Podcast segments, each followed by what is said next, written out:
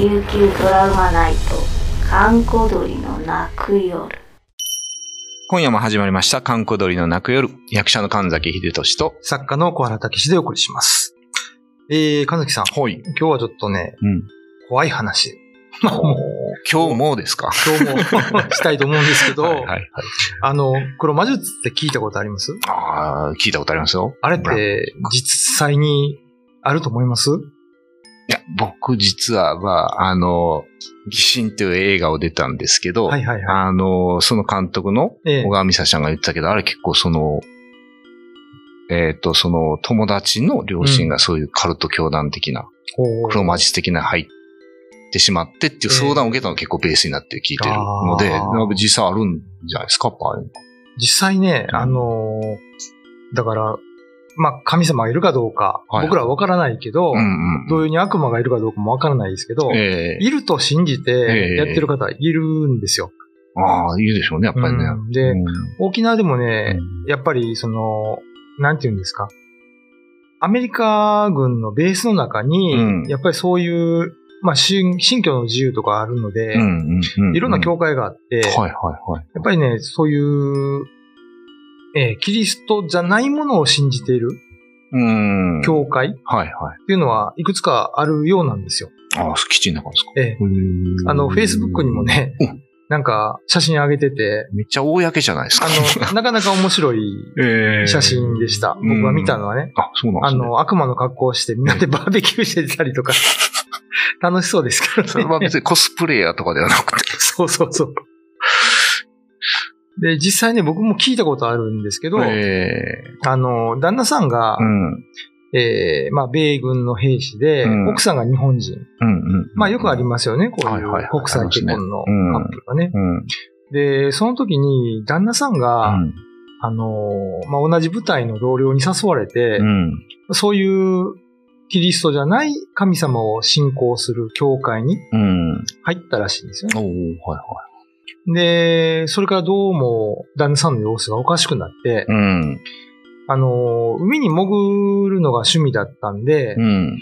たまに魚とか取ってきたんですけど、うんある時、えー、ホラ貝とかシャコ貝、はいはいはまあ、や、アコ、夜光貝でい。すかね。夜光貝、はい。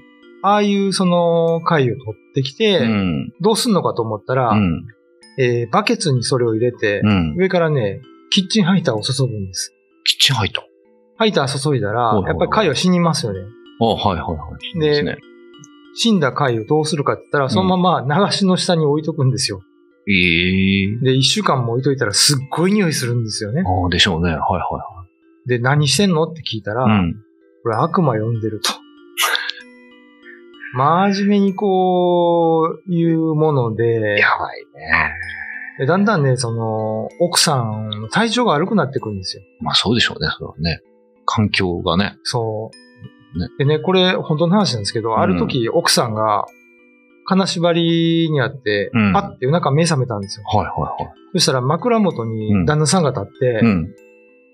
奥さんの額に手を置いて、指をね。うんで、呪文を唱えてると。おー来た。でも体動かないわけですよ。うんうんうん。そんなんがもう連日続いたから知り合いの、だから、神父さん、あ、牧師さんですね、あ、この場合はいはいはいはね。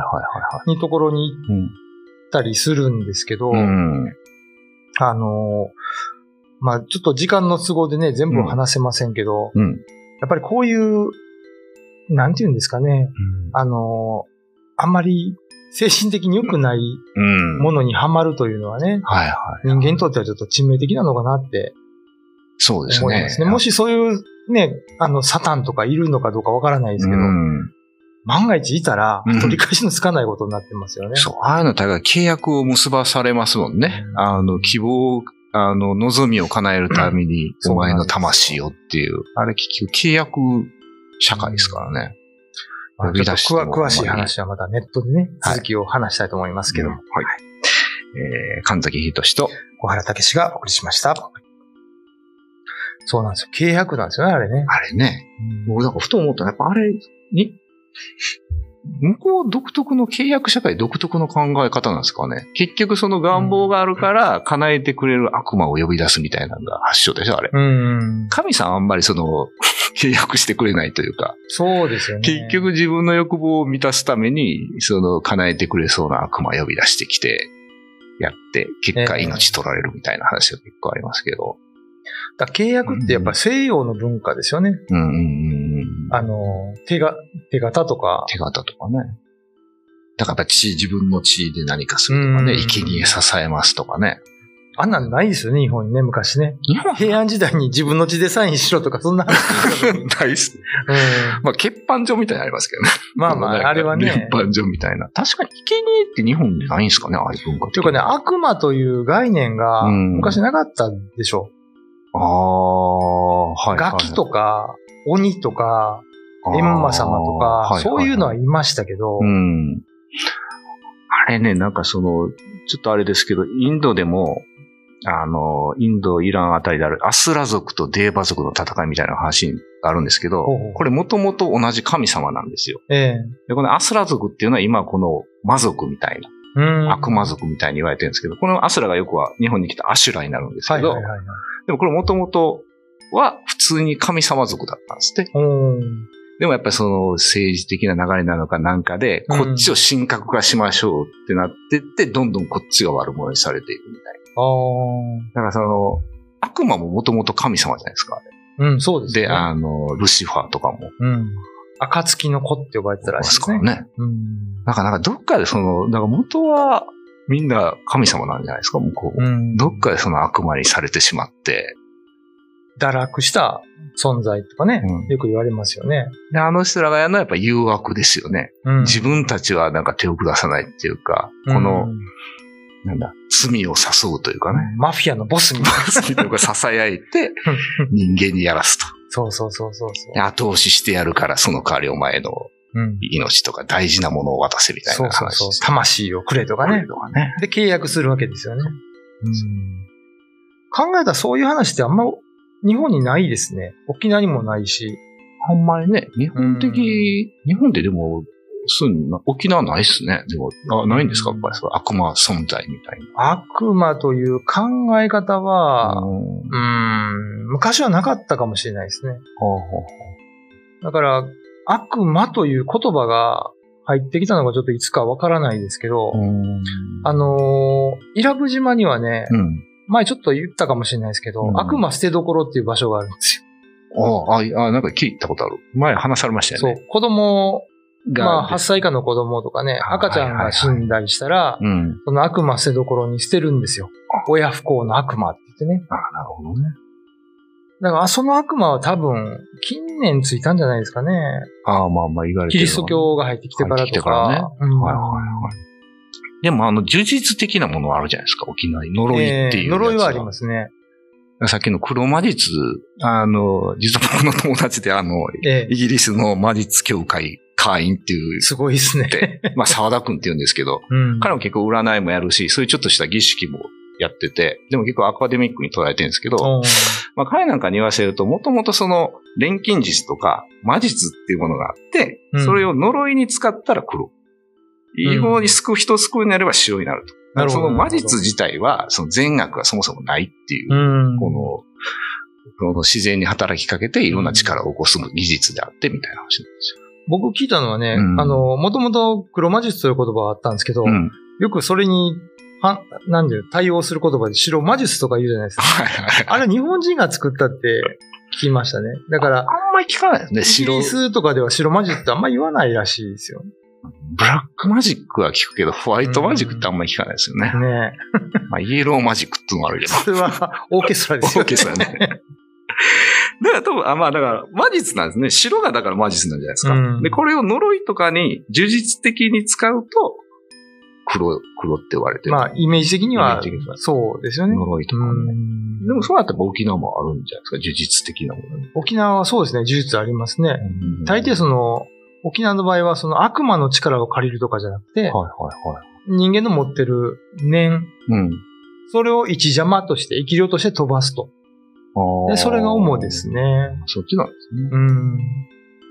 あの、ちょっとあの、の、呪っていうのは別に呪いとかとは関係ない。じゃないですね。あれまだ全然違ううところんで。呪いより祝うと書きますね、漢字としては。ああ、そっちの方なんですね。の、のりとの方だ。そうそうそのろと、のろとみたいなもんですね。うんええいや、でもなかなか、実際あると怖いですけどね。ああいうのに手を染めようって思う心理は何なんかなって思ったりもしまう。やっぱり。憎しみとか妬みとかね、うん、そういうのが根底にあるんでしょうけどね。なるほどね。よくその、あの、悪魔のことをね、うんうんうん。よく親方様とかね、マスターとかね、あいろんな言葉で表現したりしますけど、はいはいはい。まあ、あれもなんか日本人的にはそんなに昔からはなかった考えですから、まあね、その願いを叶えてくれる、うん。あ、新、あれはでもちょっと違いますね。立川流ってあるのしません？新言立川流っていう。うんあれはでもちょっと違うんかな？黒あれマリスってはは、どうなんですかね？あの、あれもちょっとエロス的におかしなね、ところがありますけど。儀式的にそういうのをやるって言いますけどねね。どうしてもあっちの方向に、なんかその、欲を増幅さそうにいきますよね。うん。なんか言うと、まあフリーセックス的な方に行ったりとか、ドラッグやったりとか、解放するみたいな、うん悪の力を解放する。ねえ解放してどうなるんだって話なんですけど、まあ、ね一般の方は、本当にあの、ネタとして捉えるだけで、足を踏み入れることはない方がいいと思いますね、僕もね。うんだって、さっきのね、せ冒頭の話で言うと実害ありますもんね、実あります、際。あります。そんな夜中に呪文かけられた日にはもうね、大変ですからね。ということで、これは続編があるんですまあ、かね明。日もね、ちょっと話しましょねう。。はい。えー今夜のお相手は神崎秀俊と、小原武史でお送りしました。YouTube のチャンネル登録高評価 Twitter のフォローよろしくお願いしますポッドキャストも配信中詳しくは概要欄まで。